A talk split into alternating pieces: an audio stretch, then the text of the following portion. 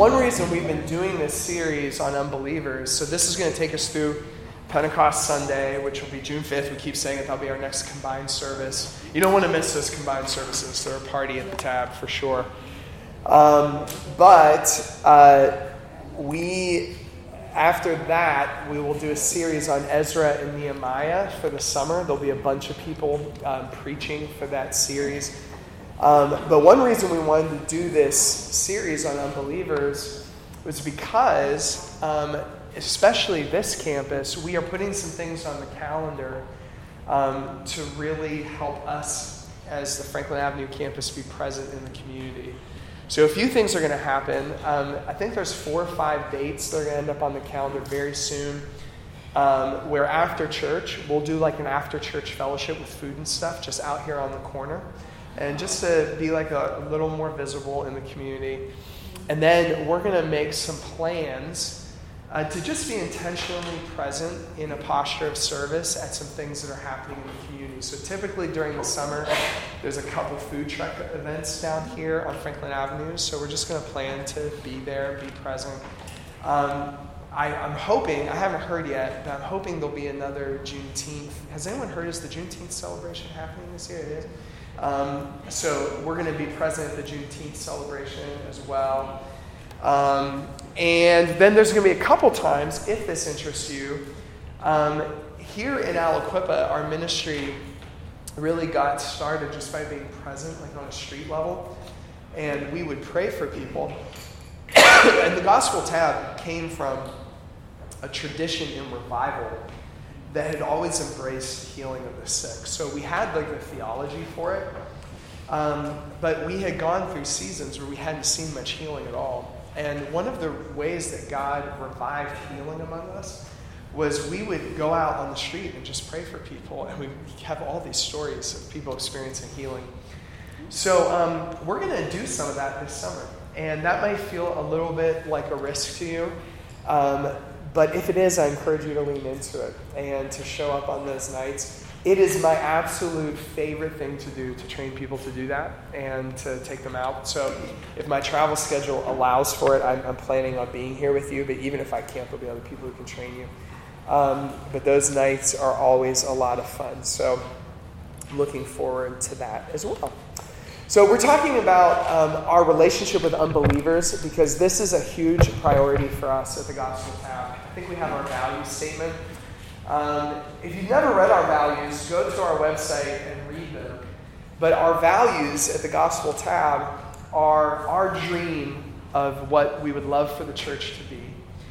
Um, they're aspirational values. Uh, it's not everything that we are today, but it's what we hope to be, and it's where we're going. And so, if you're journeying with us as, as in the Gospel Tab family, uh, this, these statements are really good statements to let you know where we're going and what's important to us. And one of those statements has to do with unbelievers. I think it's the first slide. There it is.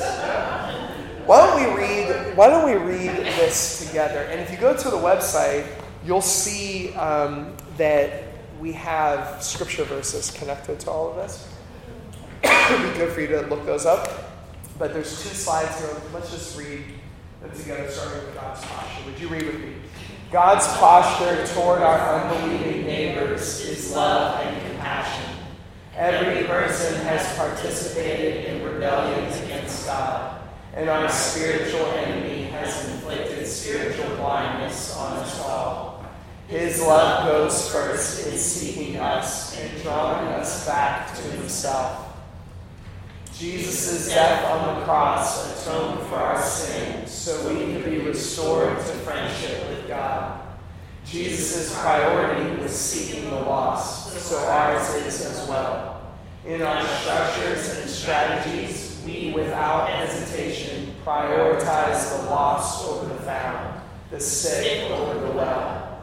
We go to where they are rather than expecting them to be attracted to us. It is so biblical, and it's in the stuff that Jesus said about himself all the time. So I know different people preached here over the last few weeks. I know Kiara preached here, some others. Um, but you, it's just inescapable that this is the posture of Jesus, God in the flesh. You want to know what God is like? look at Jesus. There's no unChristlikeness in God, right? And so we look at Jesus and we see what God is like, and we see that God's priority is to seek and save the lost. That's why he came, even when people criticized him for this, either out of jealousy or because he associated with people who weren't squeaky clean. Um, Jesus made no apologies for the fact that he was here for the sick and not the well, that he was here for the lost and not the found. so I'm going to cough some during the sermon, I apologize. So it does make me wonder why we why it's so rare to find churches that do the same. Um, what we're saying here at the Gospel Tab is that for us, outreach and mission cannot just be like a program that we have. It's not just one of many things we do. We're saying our whole, the whole way we're structured is set up for this. And you should know that the tab over the years, uh, we have kind of ruthlessly taken to the chopping block things that aren't reaching people or that don't result in people being reached or don't result in equipping all of you to reach people. Um, because we just think that's our purpose here. Um, that's what God has made us to be. Um, so, in the last few weeks, we spent a lot of time talking about the heart of God towards unbelievers, the compassion of God towards unbelievers. And we need God uh, to share his compassion with us for unbelievers because none of us are compassionate of ourselves. Like, if we try to do ministry just out of our own compassion, try to care for our unbelieving friends just out of our own compassion, it will run out. Like, my compassion reserves can easily disappear, right? Um, irritations or just tiredness or distractions or whatever. Uh, we need God to share with us his heart. As a matter of fact, I shared at the other campus that in my years here at the tab, every wave of harvest, so just to give you a little bit of history, like in 2019, right before the pandemic, it was really unprecedented for us at the tab, but we had about 25 people come to faith in Christ and get baptized in water. Um, all in relationship. You should understand this about the tab too. Our church has almost no attractional power. Um, what I mean is, we just haven't designed the tab to, to primarily attract people through marketing. Um, it's just not really how things work around here. We are a growing church, and there's new people every week. But if you pay attention to like who those new people are, um, they came through relationship. Almost every single last one of them. We get very few visitors who are showing up because they just heard about the tab or something, or they were looking for a church. Um, we would love that. There's no problem with that. But I'm just saying, almost everybody comes through relationship. Um, they had a relationship with someone in the network or the tab, and they ended up coming. That's almost everyone's story. So, well, these 25 people all came to Christ through relationship. A lot of it was in the network. A lot of them, their testimonies at baptism was that, and this has always stuck with me. A lot of them, their testimonies at baptism were that Nobody had ever told them. No one had ever, like, they didn't know. Like, guys, they grew up in Beaver County, and no one had ever shared with them the gospel. Like, the more insulated we are by church life, sometimes we don't recognize that there's so many people, guys, who really don't know. They just don't, um, unless somebody tells them, right? And so, um, a lot of these folks, that was their testimony. Well, we were on the eve of the pandemic and all of that, but very quickly our church realized that we didn't have systems in place to disciple new believers, um, to figure out how to do that. And so we spent a lot of time building the engagement pathway that we talk a lot about now, the partner class and rooted and all of these things. But, but the only reason we built it was because we're anticipating harvest. Like, if God's going to give the harvest, then we need to build the things that, that can steward what He's given, right? But here's what I've noticed at the tab in our experience. Every, every season of harvest that we've gone into, where there's been like a wave of people who've come to faith in Christ and been baptized in water, it's almost always preceded by a season of contending prayer that is often marked by tears. And so our gatherings, kind of pre harvest, have sometimes been characterized by this weeping for the lost. And then on the other side of that, we'll see all these people come to faith in Christ. It's like God just shares with us a piece of his heart for a season. And I really believe the compassion of God would kill us. It's so heavy if God just put it all on us. He carries it, but it is a gift that he lets us experience. Um, and so we we have been in these seasons of weeping, individually and together, and then we'll see people come to faith in Christ. Oh, that God would share his heart with us again, right? And stir compassion in us again.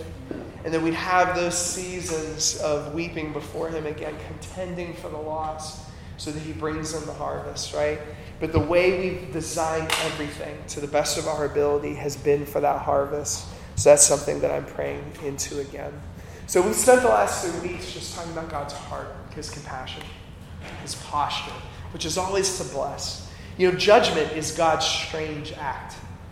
His disposition is to bless. And God does judge, but it's just not what comes most naturally. He judges in response.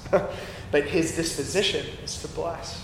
Um, that's where he starts with us. It's not like we convince him out of judgment so that he acts differently than what he is. It's like, no, his disposition is blessing. And so that's the posture that he takes um, towards our unbelieving friends. These next three weeks in this series are going to be a lot more practical. Um, we just want to give you some tools that you can take with you. And so today, um, and if you've been around the tab, I realize you've probably heard some of this before. I do have some new stories, I think. but um, you may have heard this before, but repeating things is what creates culture. And so uh, we kind of unashamedly repeat um, around the tab so it goes deep into us and into our hearts. So, this, maybe I do need a mic. This is a day I actually need a mic. Thank you. Guys, I'm really not sick anymore. It's just my voice took a beating on this. Okay. Hello. It's much better. Now I can talk real quiet. Like Devontae, yeah. He's not here. We can't. God, give me Devontae's voice. Right. Okay. Um, so we just want to make it really practical for you. So today, we want to talk about um, something that has been a game changer for us in learning to relate to our unbelieving friends in our community. And it's this idea of a person of peace.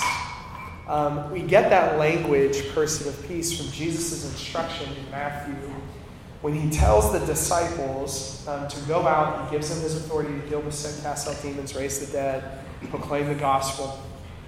And he sends them out, and, um, and he, he tells them to take nothing with them, which there's so much I could say about that because it's not how we think about mission. Like we think we need all this stuff, like equipping and training and budgets and programs. Jesus is literally like, just go do it. That was his way. He's like, I gave you the kingdom of God. Go heal the sick, go do it. You know, and he just sends them out, and then they come back and debrief it with him. Um, and I think that was just the rhythm he was in with his disciples. But he gave them this instruction in Matthew 10 that when they went to a new place, a new city, a new town, that they should pay attention to who invited them into their house. He said, so he kind of tells them to anticipate that someone's going to invite them into their house and give them a place to stay. And that they should let their peace rest on that house. And that's where we get this language, person of peace. Um, but to talk about today, we're actually not going to look at Jesus' instruction in Matthew. You can do that on your own, and we've looked at it other times at the tab. Today, I want us to turn to Acts chapter 16, verses 13 and 15. We're only going to read like three verses. Um, it will be on the screen behind me as well the Bible for me has really come alive, especially the Gospels Matthew, Mark, Luke, and John, in the book of Acts. When I read it, not just as like stories that happened back then, um, but uh, clues to how God is at work in the world still today, and how we can expect to cooperate with Him, and how we can work with Him in the world today. And so, Jesus' interactions with people the interactions of the early church and its leaders with people is just gold in terms of learning some things about how we might expect God to be at walk in the world. Let me just define person of peace for you real quick because I'm going to say it a lot in this sermon. A person of peace, very simply, is somebody who is relationally open to you, uh, maybe even drawn to you. And in particular, they're open to having spiritual conversations with you. It's just, and by spiritual conversation, I don't mean deep theological things. I don't mean a sermon. I mean like you can be yourself around them and mention Jesus, and they still want to be around you, right? They're not like shutting the conversation down. There's still something that's drawing them to you, even though you mentioned Jesus and you mentioned that you pray to Him and all that kind of stuff. So it's just someone who's relationally open to you. Maybe they're even drawn to you.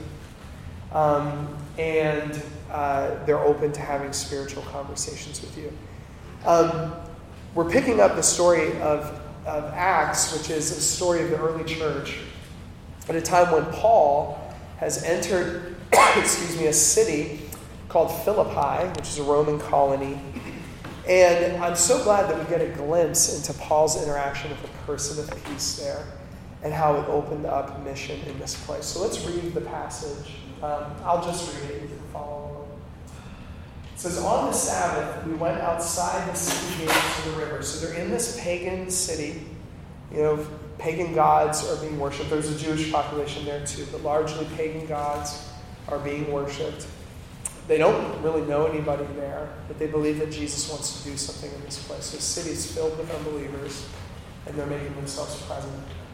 On the Sabbath, we went outside the city gate to the river, where we expected to find a place of prayer. We sat down and began to speak to the women who had gathered there. One of those listening was a woman from the city of Thyatira named Lydia a dealer in purple cloth. So Lydia is a business owner. Purple cloth would have been, you know, really highly prized, expensive. So she's been successful in business. But this is Paul's person of peace. Let's keep reading. She was a worshiper of God. The Lord opened her heart to respond to Paul's message. When she and the members of her household were baptized, she invited us to her home. If you consider me a believer in the Lord, she said, Come and stay at my house. And she persuaded us. So, just a little simple description, but so much flows out of this interaction with Lydia. Lydia, as well as some other leaders, end up helping Paul plant the network of churches in Philippi. And this becomes a, a, just a high point in Paul's ministry for the number of people who come to faith in Christ, turn from pagan gods to Jesus. But it all starts with this woman named Lydia, who eventually became a leader in this church in Philippi and helped Paul plant more churches. But it all started with her, and she was a person of peace. I just want to show you, just real quick, some simple things in this passage that for, help me pay attention to some things in my relationships with unbelievers. It's like, okay, God let us get this window, right, into how Paul was working, how God was working through Paul with this person of peace. Um, I want to learn from that. And I want to understand how God might use me in my relationship with unbelievers. So, first of all, I just want you to notice something we've been saying throughout this series that all true mission really does start in prayer. I think that's my first point, so we put that up. The all true mission really does start in. Um, notice that the context here is that Paul goes outside the city gate to the river where we expect him to find a place of prayer. Why do you expect to find a place of prayer? Well, in part because water for the ancient world is a place where spiritual seekers would gather to pray. Um, there was a thought that these were places that the gods and goddesses would bless and be near. And so they know that this is a place of prayer. But Paul and his companions, Luke is with him at this point, um, they go to this place to pray themselves. And I just want to say that, like, this is the posture, friends, for all mission, is to remain prayerful ourselves. If you, if you really want God to do something in your life that has to do with the unbelievers in your life, it's like, God, I want you to use me to point them to you. I, I want you to use me in relationships with unbelievers. This is my first piece of advice. Just begin to pray for them. Just stay prayerful. I encourage you, like, what three, four, five unbelieving friends are you praying for regularly right now? Um, even if you don't know them really well. And, and number one, as we're going to see in this passage, we pray because God is the only one who can really do anything anyway, right? Like, we can't save anybody, we can't heal anybody. So we need God to move. But I find that when I stay in a space of praying for my unbelieving friends, it keeps me attentive to what God is doing in their life. It means that when I'm interacting with them, I'm paying attention differently because I've been talking to God about them. So I'm noticing things that are happening in their life. I'm noticing the things they're saying. I'm noticing what God is doing. So they are in a posture of prayer as they go into this encounter. I have a friend who's a church planter uh, in a city in the Northeast. And uh, a, a while ago, he, well, he's like a coffee connoisseur. Like he loves really good coffee. But in his community, McDonald's gets a lot more people than kind of the cool coffee shop that's like part of his neighborhood gentrifying, you know? And so he heard the Lord tell him, like, you need to start hanging out at McDonald's, you know? Um, so he started, he forego, his, like, he let go of his, like, you know, gourmet coffee and went to McDonald's where coffee is only a dollar. I mean, you can't, you know. And so he goes, he goes, to, goes to McDonald's and, um, and started to set up his computer there to work. But he said something as he was describing this to us that I've never forgotten. He said, I just started to tend to God's presence in that McDonald's. I love that language. Just to assume, because it's true, that God is already at work in this McDonald's. God's already doing something in the lives of the people there who go in and out, the workers who work there, the relationships that those workers have with each other. God is somehow at work in all that. He said, I just want to go. All he was saying was, I say it another way, he said, I just want to go to McDonald's in a posture of prayer, right? Just paying attention to what God is doing in this place. And over time, he had so many stories, I mean, crazy stories of what God was doing in this place. And it's not as if God wasn't doing that stuff before. He just showed up in a place, in a posture of prayer, um, and paying attention to what God was doing. Secondly, I love how Paul, this sounds so obvious, my second point here, Savannah, if we can get to the next one. I love how, like, Paul just engages people where they're at. It says very simply, we sat down and began to speak to the women who had gathered there. I mean, this sounds so obvious, but maybe just another challenging question for us. Like, where are we showing up in the places where unbelievers are? This is a huge problem for Christians and churches. Do you know one reason that the vast majority of churches are so racially segregated in the United States? There's, there's a historical reason, right, that has to do with all the injustice and oppression that split our church, that our church just played out. Our churches just played out the script, right, that was handed to us by oppression and injustice. But currently, today, there's still just a very sociological reason. And here's what it is that most people who go to church, people who have studied this, will say 70 to 80% of their friends are at that church. And if churches were segregated to begin with, and then 70, 80% of your friends are in that church, you have precious little opportunity to get to know someone who looks different than you, right? Or who comes from a different socioeconomic class than you, right? Or who, and so we just kind of perpetuate this kind of segregation of our churches. Well, that same truth is what affects our relationships with unbelievers. If most Christians, 70 80% of their friendships are in the church, right? It means there's very little time left over to actually just be friends with unbelievers. And friends, I can tell you, like, I've been in rooms full of pastors who I can tell just have not, I don't mean to critique, but I can just tell they have not had a meaningful friendship. I'm talking mutuality, shared meals, hanging out, go to the movies. They have not had a meaningful friendship with an unbeliever in so long that they forget even what unbelievers are looking for.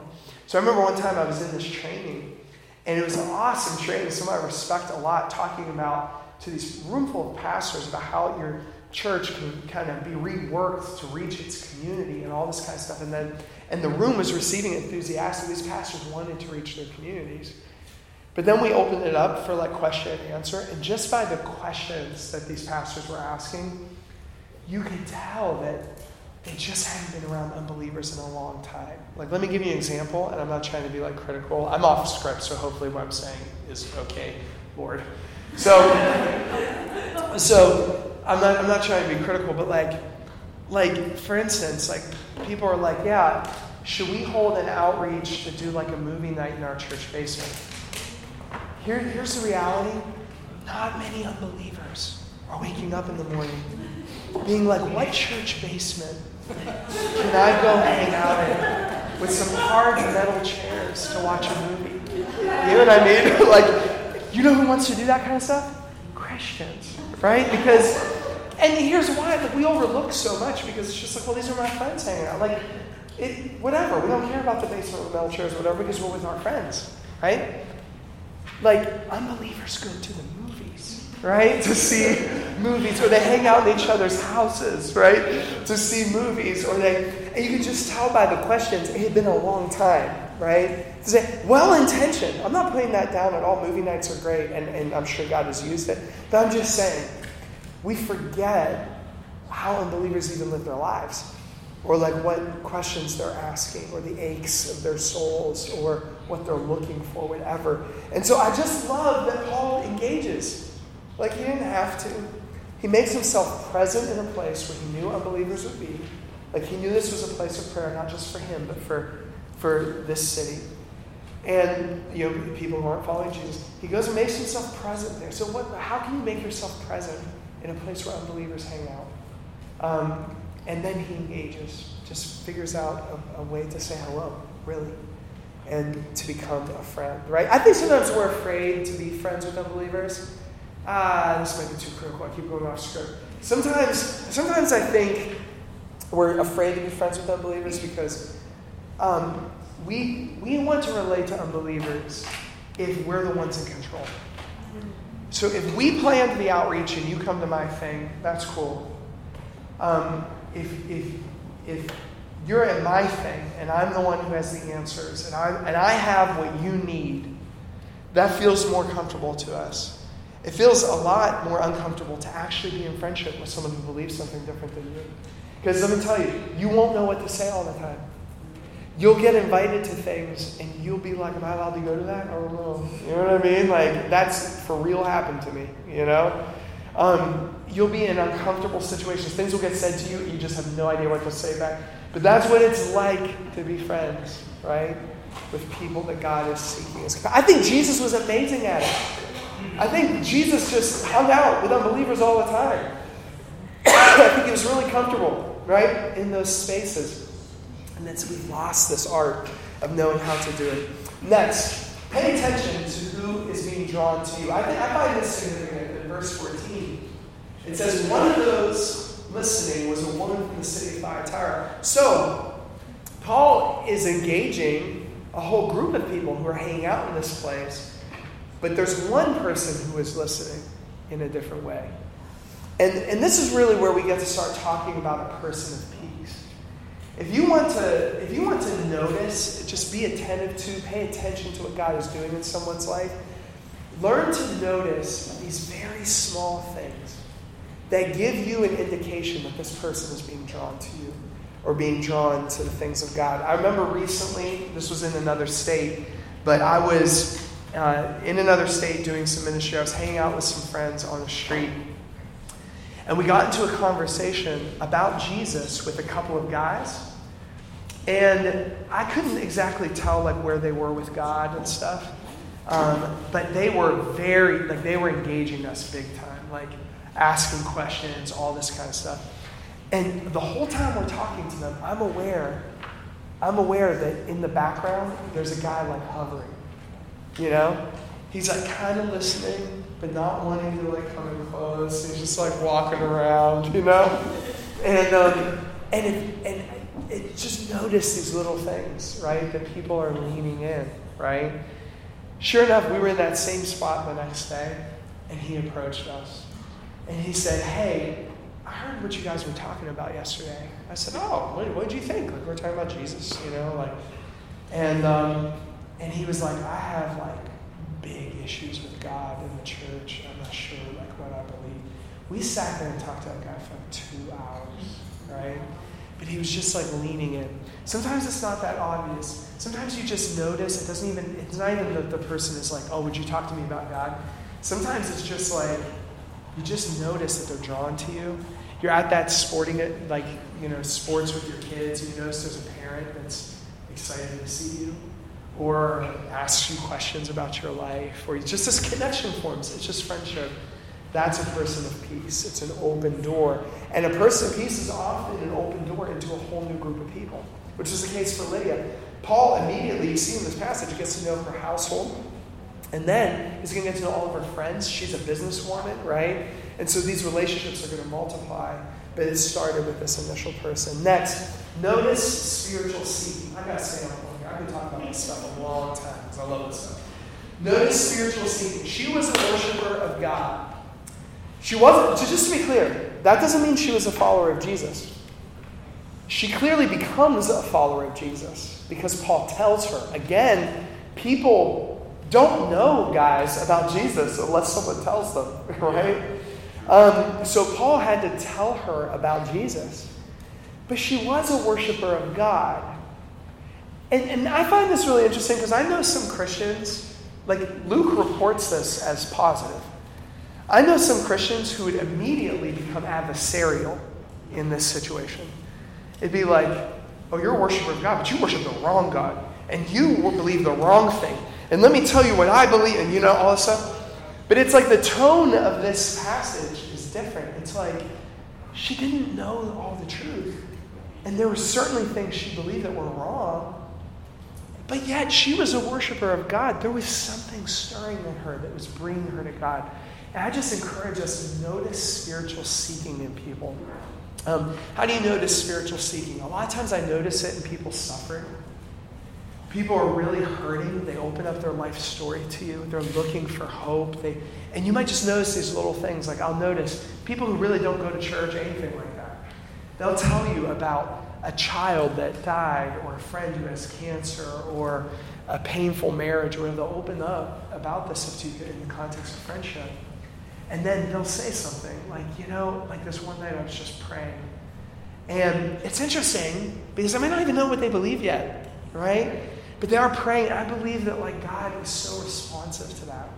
Um, maybe a more radical example. I've had the opportunity to interact with a lot of people who are involved in the occult, you know, who are engaging in witchcraft or other things. And listen, that stuff is really dangerous. You should know that. I've, I've also been in rooms where we've cast out lots of demons for people's lives because they engaged in that kind of stuff. That stuff is real and it's dangerous, and we need to keep our distance from engaging in it. Even stuff that seems playful, the enemy will get a hook into people's lives. Um, and yet, when I see that someone is even doing stuff like witchcraft or something, not all those folks are like enemies of us. Sometimes they're just seeking. Sometimes they're just looking for power. Sometimes they're just like looking for God. I've gotten into really good conversations with people like that. Sometimes the only language that people have to describe their experience with God, because they didn't grow up in the church, is what they've heard from Hollywood. So like I remember one time I was talking to this guy and he's like, I've been thinking about like karma a lot, you know, which is officially a like Hindu concept and all that. The wrong thing to do in that conversation is to be like, no, well, I don't believe in Hinduism. I believe in Jesus. Just like start, you know. He's trying to describe something to me. And all he has is the language of Hollywood, you know, to describe it. And I'll tell you what, like that friend, the more I started to tell him about Jesus, is no joke. One night, this guy, I was he's sitting in my living room, and I start telling him about Jesus because my friendship had progressed to that point. And as I'm telling the story of Jesus' life, which all he had ever seen were like pictures of Jesus on a cross, we didn't know what any of this was about. And I tell him about Jesus, and he starts going, no joke, he starts going, that's him, that's him, that's him, that's him. The, the God who he had been feeling come after him was this man, Jesus right? And he was able to like put it together, right, in his mind. Like God had already been at work. So we notice people who are spiritually seeking, even in unlikely places. Next, go where the grace is. We love to say this tab. Go where the grace is. The Lord opened her heart to respond to God's message. Can I just like give you some good news? None of this that I'm talking about today is up to you or me. like, I'm so glad for that. You know what I mean? I got trained in sharing the gospel in high pressure, high guilt environments. It was like, man, we gotta get some people saved today. You know what I mean? Like, and it was like we could never do enough. We could never say enough. Even, I remember being in environments where I literally led someone to the Lord. And I'd walk away thinking, oh my gosh, there's still 50 people there who are going to hell. You know what I mean? Like, I feel like all this, you know, guilt and stress and all that. when we do this stuff out of guilt and stress, it really, just to say it bluntly, it really makes us jerks to unbelieving friends because we're not, we come across like salesmen. Um, we're pushing people, you know, in directions. We, we, we overlook love to get a result, right? That's not how God is at work. All of this, Lydia was already a follower, a, a worshiper of God. Paul had nothing to do with that, right? And then it's God who opens her heart. So that when Paul starts talking about Jesus, she's responsive. It's God who does all this. We can never take credit, right, for anybody's salvation. That ought to keep us humble, but man, it also ought to take the pressure off too, right? That we can just let God do his work. That all we're doing is joining in with what God is doing in the world. Amen? Say amen again so I can take a drink of water. Amen. Good. Okay. Last thing. Receive hospitality from these persons of peace. She invited us to her home. Friends, I don't, in the instructions of Jesus for how to do mission, you really won't find instructions about inviting people to church. That's, that's not how Jesus trained people to do it. I love it when unbelievers come to church. And I love it when they get saved. And I love it when they get baptized. And I love all those things. But we've turned mission into just inviting people to church. Jesus never said to them, go out and invite people to the synagogue, you know, or something like that. Um, and, and then let the pastor or the rabbi tell them about God so that, like, as the experts, are thinking, that's just not like how, how like Jesus imagined it. Jesus said, "Go, and when someone invites you to their house, then take up, take them up on that invitation." It's a complete reversal of like what we've made mission to be. And so here's Lydia. She invites Paul and his companions into their, their home. That's one of the main ways. If you're asking a question like, how do I know who a person of peace is in my life? Ask what of your unbelieving friends is showing you hospitality? Which ones are inviting you to their birthday parties? Are inviting you to their life events, to their kids' graduation party, to your parties are a big thing. Jesus went to parties a lot because he was invited to them. Sometimes by unbelievers, right? It's a big deal. So let yourself get invited, or sometimes it's not even that deep. Sometimes it's just like, like who who baked cookies for you and gave them to you. Like I just notice these little things with unbelievers where I am receiving favor from their life. One time, I walked into a public housing community. I know this is an extreme example. You have to, you can apply it to your life however you want to. Um, but I walked into a public housing community where we're planning a church nearby on the other side of Pittsburgh. And I, I went into it attentive, just saying, God, we just want to notice what you're doing here. I had a few people with me. We want to notice what you're doing in this neighborhood. We think, you know, a church is going to get planted next to here. We just want to see what you're doing. And, and I was like, God, lead us to a person of peace. One of my friends goes around the corner and comes back with a bottle of water. And I said, Where'd you get that bottle of water? And he said, It was hot. He said, he said, Oh, a woman gave it to me over there. I was like, I was bingo, person of peace, it's hospitality. Right? I'm gonna follow the hospitality, right, in relations. Let me finish that story for you because now I'm remembering it. We went around we went around the corner. They were having a party. And uh, I forget what it was, but they were grilling out. It was great. Um, and there was a woman there whose knee was all swollen. Her other, I have a lot of faith for knees uh, because I've seen, and God will do this with you with heal. This isn't a training on healing, but God will do this with you in healing. He'll give you faith. Your faith will grow actually for certain conditions. And where you don't have faith because you've never seen that that healed, that thing healed, then press in in prayer or get around people who are moving in that until you have faith, right, for it. God doesn't need our faith to heal, Um, he does cooperate, you know, with it. So I, I want more and more faith um, for certain. But I have a lot of faith for knees because we've seen healing knees get healed in the street. So her, her uh, one knee was swollen than the other. I've seen this exact healing happen before. So I was just full of faith. And a few of us prayed. She got healed there, right? And then I'm leaving that neighborhood thinking, okay, there's grace in this neighborhood. Jesus is already at work here. There's people who want to welcome us with water bottles. It's nothing simple.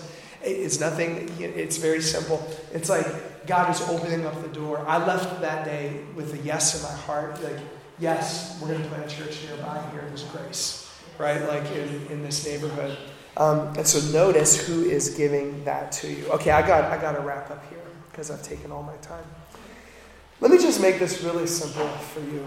Um, can I just share like a few stories about all this stuff? Noticing persons of peace and receiving hospitality and staying prayerful. Um, there's a couple who's planting a church right now in our network and, and with the Christian Missionary Alliance.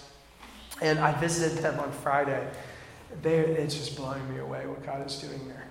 Um, but they shared with me three stories that I just want to pass on to you. Number one, I don't even remember how they met this dude, but they met this guy from Ecuador. And, and maybe like how we would think you plant a church is start a service, right? And then meet people and invite them to the service. I know a lot of church planters who think that's what church planting is, right? Um, my friend thinks differently. He's like, what do Ecuadorians do in Pittsburgh? They play soccer. So my friend has started to hang out like in all of their soccer environments, and it turns out that they don't have like a, a regular field that that they could like, you know, play on. And so now my friend is trying to get them. We just got, we just figured out the insurance this week so that we can provide a soccer field for these Ecuadorians. It's, do you see how that's completely reverse than just like inviting people to church? We're asking unbelievers how we can serve you, right? And, and providing a soccer field is for that. But it started with one guy. This whole thing, all these Ecuadorians, we're holding a church planter training in that part of the city next week. And these Ecuadorians are making dinner for us. Hallelujah. Thank you, Jesus. Right? Like, I'll, I'll do church planting more. And But again, we're receiving their hospitality, right? Like receiving their food. I don't even know where they are with Jesus. It doesn't matter really, right? Like God is opening up this door. It matters a lot, you know what I mean? But, but it's like today, the point is, right, that this door of relationship is going up. Around the same time, my friend met his neighbor who lived in the back alley. Sometimes persons of peace are just who lives right around us. This guy is from Ghana, right? Most Ghanaians are Muslim. He meets this guy, and what do Ghanaians do in Pittsburgh? They play soccer too. So now we're doing this, we're planning this Ghanaian Ecuadorian thing. And, and one day I'm at my friend's house, and his Ghanaian friend drops off a huge plate. Guys, if you do like evangelism and mission right, you will eat so much good food. Let me try. and so, so God will feed you. and so, this huge plate of food got dropped off, and I said to my church, my friend, "It's like person of peace. They're dropping food off at your house. You know what I mean? Like, and Muslims dropping food off at your house. Like the guy's opening this door of relationship. I was there on Friday, and my friend said to me, he said, hey, you know, uh, Muslims around the world just broke the fast of Ramadan. You know, Ramadan just ended. He said, you know, their yard wasn't big enough for their big, like, family Ramadan picnic. So they asked if they could use our yard. He said, so, a few weeks ago, I didn't know anybody from Ghana. Now, their big end of Ramadan picnic was on our property. And, like, we got to, like, hang out with them and talk with them. Guys, this is what mission looks like. Like, many times, it looks like just partying, right? Last story he shared with me, I shared this at the last campus last week. Um, he shared with me recently. They decided to host a party, he and his wife, in their neighborhood. And they decided they would do St. Patrick's Day and make all of this food. I don't know if I shared this down here. I think I shared it the other one, but I just love this. They met someone in their neighborhood who, and this is how people, persons of peace work. one of the first things out of his mouth to them, because it was like they've just moved into the neighborhood, hey, we're planning a church here. And this guy said to him, Don't you ever invite me to your church. I'm not interested at all. Turns out he's gay, he has really hard feelings against the church, wants nothing to do with the church. Um, but he, my friend saw through that and saw that it didn't mean that this person wasn't a person of peace. Because even though this person didn't want to come to church, see, we miss so many people of peace because we make it all about church. But this guy didn't want to come to church, but he did want to hang out. And so they started like hanging out. Guess who made all the desserts for the St. Patrick's party? Yes, I'm telling you, follow Jesus, you'll eat so much good food. This guy, I got the leftovers. I'm like the church planting director now. I eat all the leftover food at all these places. But I, these amazing cupcakes that this guy makes, he made the desserts for my friend's outreach, but he doesn't want to come to church. You know what I'm saying? But this is like how God begins to work, right, in all these places. John, if you could come play, and I'm going to close this because I've preached way too long. This stuff excites me, so I could talk about it a long time. Um, um, I, am going to close with this. Last week, and this is kind of a tragic story that God put on my heart last week. I think I've told you all that sometimes, sometimes, when, uh, when there's a young guy in the community who really wants to tell me how he's feeling, um, they'll send me like a rap song. It's either like a song by a famous artist or one that they wrote, and maybe maybe it's professionally maybe like they produced it, um, or maybe they just like saved some of it you know, to their phone and send it to me. Last Sunday morning, I got one of those um, before I preached. We're in this series on unbelievers, and a, a good friend of mine said, "Hey, I was in my feelings last night. This is a song that I wrote." Um, um, I'm sharing it with you. I know you won't judge because there was like some hard stuff in it, right? Well, in that song, he's, he's mainly grieving the number of unsolved murders in the community. And friends, if you want to pray, Franklin Avenue campus, if you want to pray something very tangible for the community that we worship in, well, this is one of it. Uh, so much, so much pain and hurt from the last few years, and there's no closure. Um, so much unsolved stuff. Well, in his song, he mentions by name one of the guys who was shot and killed and when I heard the name, I was like, oh, I knew that guy. But barely. I hadn't thought about him for a long time. And let me tell you why I knew him barely. Let me tell you my story with this guy. Um, this guy, in the months before he got shot and killed, he showed up at the gospel tab. Like two or three times. That's the only time I ever saw him. Two or three times he came to the tab. Two, maybe a couple of those times he caught me at the end of the service and wanted to talk to me. And I, I didn't really know. I think maybe he knew like Alec Aliquip Impact's work in the community. He knew, he knew of us. But he was a spiritual seeker, right? And he did show up, right? Um, and I, I have his number in my phone still, actually, because he gave me his number at one of those services. Well, not long after that, Steve Rossi and I are visiting a family at a, at a hospital um, who had a kid who was really sick in our church at the time. And we're there to pray, and we're walking out of the hospital. And who walks into the hospital but this guy? Guys, this is what will start to happen. You begin to stay like attentive to prayer. God will bring the right people, like at the right time. He walks in because his kid is in the hospital. Turns out he needs a ride home. We bring him home, and in the car here on Franklin Avenue, he receives Christ. He comes to faith in Christ. Stephen and I share the gospel with him. He comes to faith in Christ. And friends, I'm not exaggerating.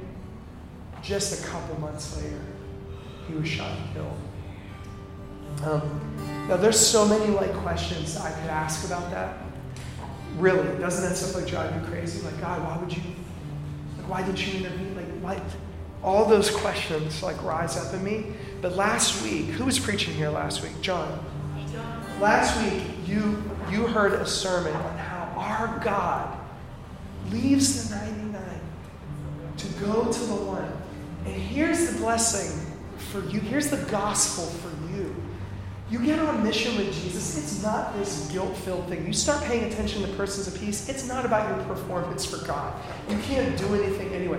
But here's what will happen a holy awe will rise up in you about how much God loves people.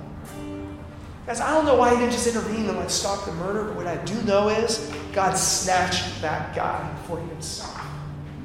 God took that guy for himself. So many of the people I've been involved in leading with Christ, if you look at like the harvest that I've been a part of, a lot of those folks may have made kind of bad church members. But I just have no doubt that they're going to be with us in glory, like forever. I just have no doubt. And God just keeps like speaking to that to me. He snatches for himself people that nobody else wants. And I, I honestly, I had like nothing to do with that story. Like, up church the time. Like, he's a person of peace. He's leaning in. God opens up his heart and comes to faith in Christ, and his life is saved for eternity. God wants to involve you in those kinds of stories, and the more you're involved in those kinds of stories, you'll realize, oh, this is what God is like. He's always seeking. He's always saving. He's always reaching out. He's always snatching for himself. A tragedy in not being on mission with Jesus, a tragedy in churches that aren't on mission with Jesus, is that they, they lose sight of the awesome love of God in their communities. Churches that are on mission with Jesus, in my experience, they worship with fervency. Not just because that's like their style or something, it's not really about that. It's because they've really come to believe that God is who He says He is, that He is reaching people, that He is saving them. And we can't help but shout. We can't help but lift our hands. We can't help but dance because we know this God is real. We've seen Him do this over and over and over again. And every time we're involved with a person of peace, a Lydia, every time the gospel gets preached to our hearts again. In a new and fresh way, the gospel gets preached to us again in a new and fresh way.